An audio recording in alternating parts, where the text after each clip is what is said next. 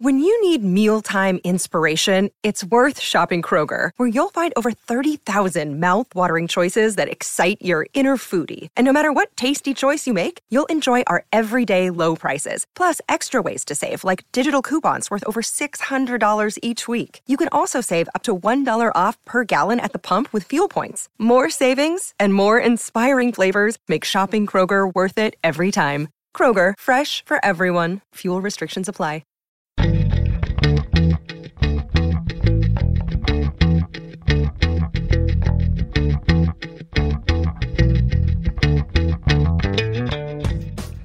You're listening to All the Backlist, a weekly show about books that are not new. I'm your host, Liberty Hardy, and I'm little in the middle, but I've got much backlist.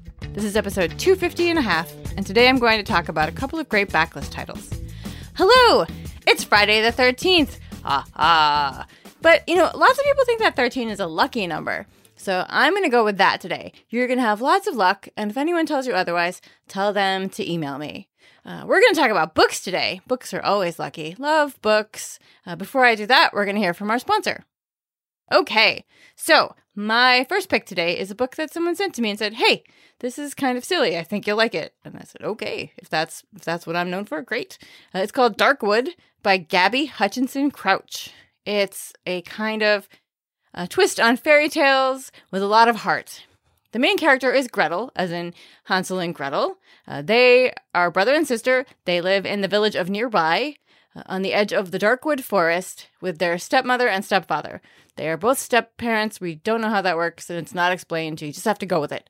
So Gretel has been raised being told that girls are not allowed to do anything, because if you do anything, the huntsman will think you are a witch and come for you. So she's not allowed to learn anything or do anything, but she learns in her free time. She's taught by other people, but for all intents and purposes, she's supposed to present as like, I like to clean house and I don't know anything because I'm a girl, and you know, so that no one will think she's a witch. So meanwhile, she's actually super smart, really good at the maths and in making inventions. And one day, an ogre comes out of the woods. There's a big fight, and due to some misunderstandings, people think that Gretel is a witch because of some stuff that happens during this battle. And the huntsmen are coming for Gretel now, but she gets word early. Someone tells her, says like, hey, they're on their way to get you. So she realizes like she has nothing to do but flee into the dark wood. But the other thing that she is always taught, besides girls can't do math, is never, ever, ever go in the dark wood because it's really scary and that's where all the monsters are, and don't go in there. But it's like, huntsman, Darkwood. She's going to take her chances. So she runs off into the Darkwood. It is indeed dark and scary, and there are lots of creatures in there. And at first she thinks that she is under attack because they're all chasing her around the woods. But soon she realizes that they're actually trying to help her. She comes upon a house made out of gingerbread. You know where this is going. And it's actually owned by a really nice lady, and her name is Buttercup, and her magic, which she unfortunately is not able to contain, she hasn't quite mastered it yet, is that she turns everything into cake. So if you hand her something, she turns it into cake. Not people, so you can shake hands with her, but don't hand her anything, she'll turn it into cake if she's not paying attention. She has a friend named Jack Trot, who is really good with plants. He is Jack, as in Jack and the Beanstalk, and can make plants appear out of thin air. The whole thing about the magic beans was just a story that he told so that they wouldn't think he was a witch, but he gets found out anyway. There's also Trevor, who is a talking spider, very funny talking spider. And then there is the White Knight and her 7 dwarves, who are little creatures covered in fur with fangs that the only word that they say is yummy. And the White Knight is a very fierce, very serious, knight. And she lives in a cave with the 7 dwarves because she doesn't like being nice to people, and she's, very cranky and likes to fight things. But they're kind of like a little group. They sort of banded together because they all needed each other in this dark forest where things are very scary. And so they tell Gretel, like, listen, basically, welcome to your new life. Like, this is what it's going to be like from now on. It's actually pretty easy. Don't, do anything terrible to anyone else. Watch where you step. Look out for fairies. And that's about it.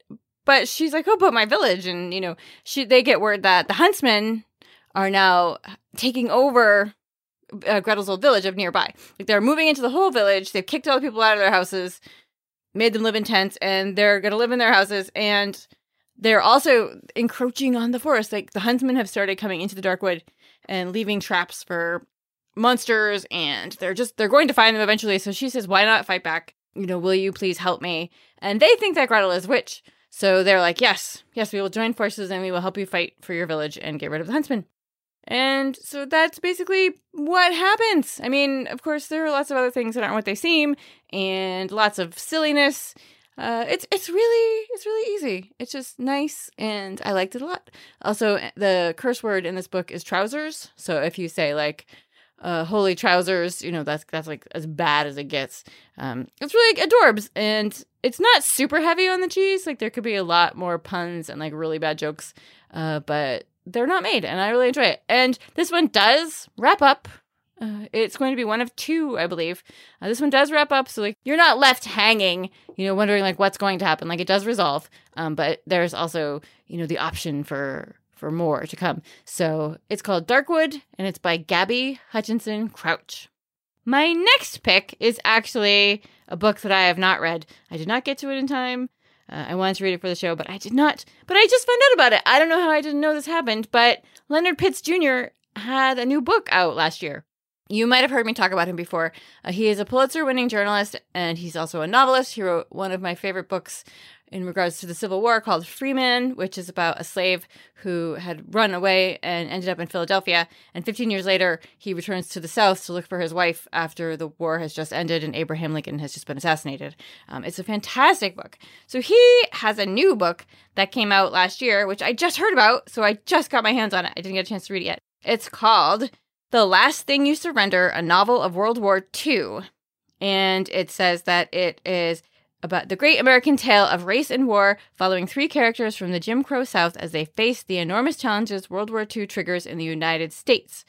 And I, again, you know, I don't often talk about books that I haven't read, but he is aces. His writing is so fantastic. I wish more people read him.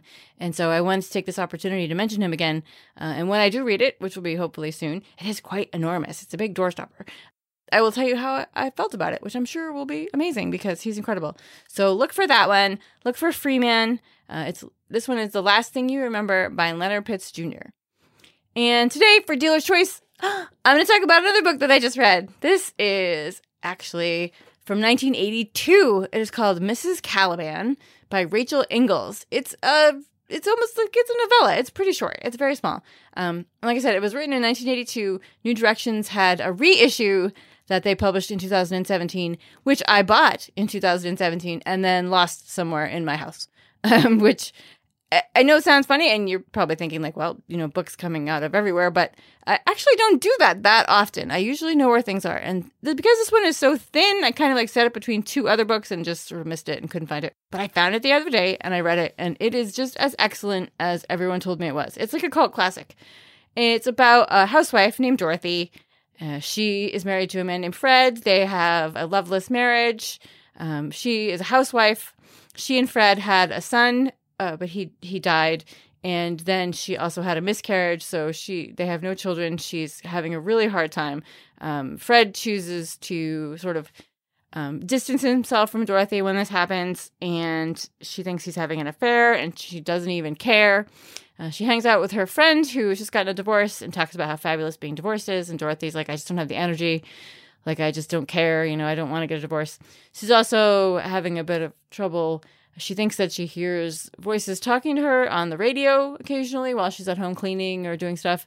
And then one day she's at home and there's an all points bulletin that busts in to her music and says that not life size. I mean, he's like, everything's life size, I guess, if you don't know what a sea monster looks like. A sea monster man has escaped from a laboratory. Like 6 months ago, some people caught this half man, half frog monster guy under the ocean and captured him and brought him back to this lab. And he has killed the people who were watching him and escaped. And he's very dangerous and don't go near him.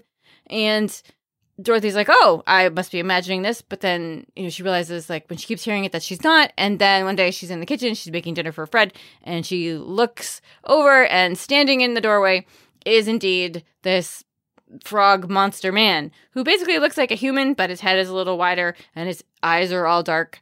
But he's like covered in green skin, but Other than that, looks like a man. And there he is, the big scary monster. And he says his name is Larry because he's actually not a big scary monster. And it turns out that they were doing terrible things to him in that lab. You know, trigger warnings for abuse and sexual abuse. There's nothing goes into detail, but he does talk about being abused at the lab. And so rightly killed them, escaped. And now he wants to go home. But they've taken him a long way from where he lives. And Dorothy is quite taken with him. And here's something new in her life. And it's a secret that she has. And it's something different. And also, Larry's kind of hot. So they end up, like, becoming lovers. And now she has a sea monster frogman lover who lives in the spare bedroom because her husband never looks around the house or does anything other than go home, sleep in his bed, and leave. So she and Larry are, like, playing house pretty much for a while. But also making plans to, like, leave and getting back to his world. But, like, what will happen to Dorothy? Because she's quite taken with him now, and she can't breathe underwater like Larry can. So it's so good. I can't really tell you much more because, like I said, it's not actually that long. I've probably told you, like, half the book already. But it's so good. It's Mrs. Caliban by Rachel Ingalls. So that is it for me this week, book lovers. Thank you to our sponsor. You can find a list of the books I mentioned today in the show notes by visiting bookriot.com/allthebooks. If you're a fan of All the Books and you want to give us a treat, you can leave a rating or review on Apple Podcasts. It helps other book lovers to find us. And if you want to talk about books or see pictures of my books or my cats, you can catch me on Twitter at Miss Liberty, on Litzy under Liberty, and on Instagram at Friends and Comes Alive.